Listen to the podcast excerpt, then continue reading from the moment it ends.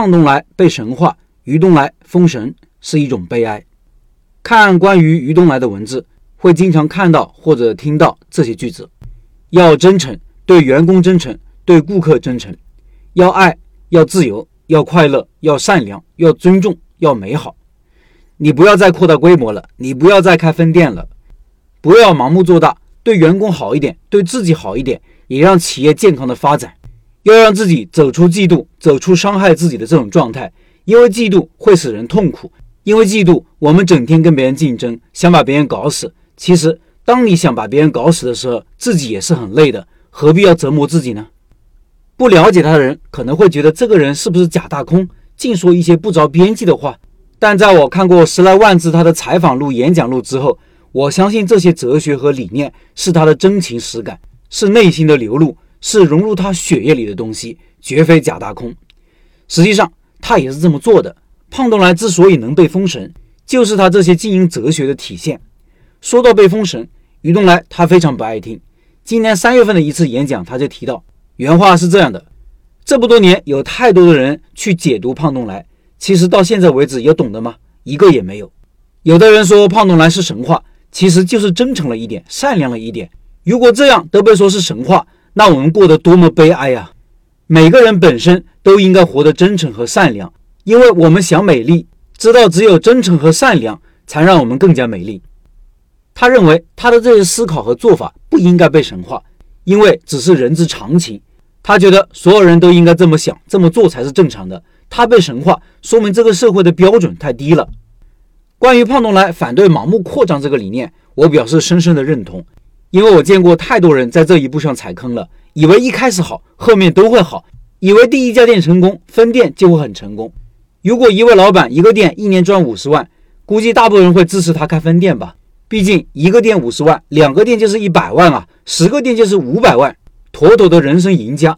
这种简单的线性思维是有缺陷的。那应该怎么办呢？我会建议他老老实实把一家店打理好，争取明年赚五十万，后年赚六十万。或者保持也可以，不一定增长，保持现状就是胜利。如果是于栋来建议，我估计他还会加上一条，把一半的利润分给员工。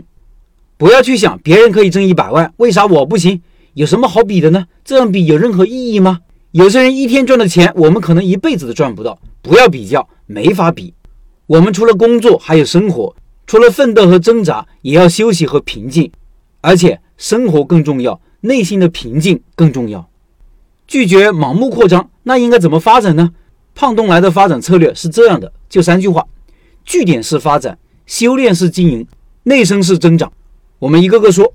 据点式发展只在许昌发展，非常谨慎的扩张，将近二十年几乎没扩张，就把眼前事情做好，往深里做，不吃着碗里的看着锅里的，不瞎扩大规模，不到处跑马圈地。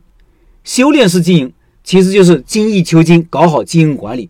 持续在各个方面改善，软件方面，比如企业文化、经营管理、顾客服务、股份制改革；硬件方面，在别人忙于扩点布点的时候，胖东来拿出大量的资金，持续对卖场的布局进行改善，让顾客购物时更加便捷、轻松、舒适。内生式增长，通过各个方面不断的优化，提高人效、平效，让销售的增长以及效益的提高，不是来自于规模的扩张。而是来自于效率的提高。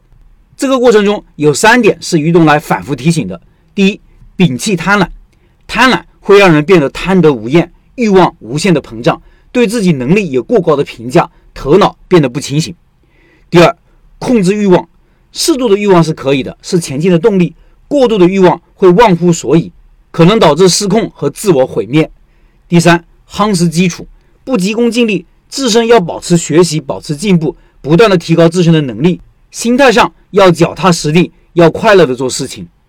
有老板可能会担心现在的线上购物，觉得实体店没有优势。按说胖东来是最怕的，他的东西在网上都可以买得到。不过事实证明，他做到了，他不怕网店。前面的文章下面有河南的老板就留言说，想买一件东西，首先看胖东来有没有，胖东来没有的话，才去网上买。十年前电商起飞的时候。就有人问过胖东来同样的问题，问他怕不怕电商，看他是怎么回答的。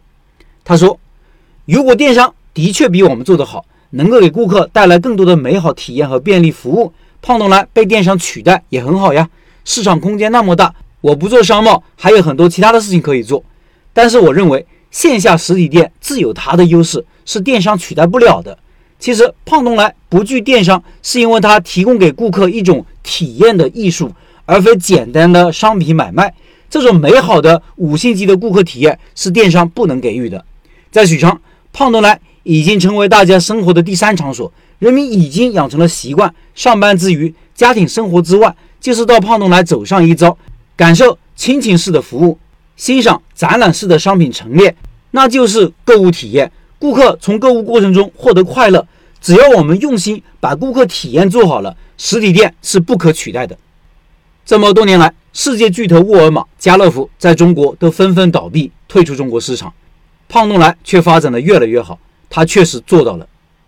另外，七月份的拜师学艺项目是重庆小面，十二年老店梅老板带你开面馆。梅老板也是一位很有想法的老板，店铺在小镇上，每天营业额四千多，很厉害。感兴趣老板扫码进入交流群，音频下方摇摇码。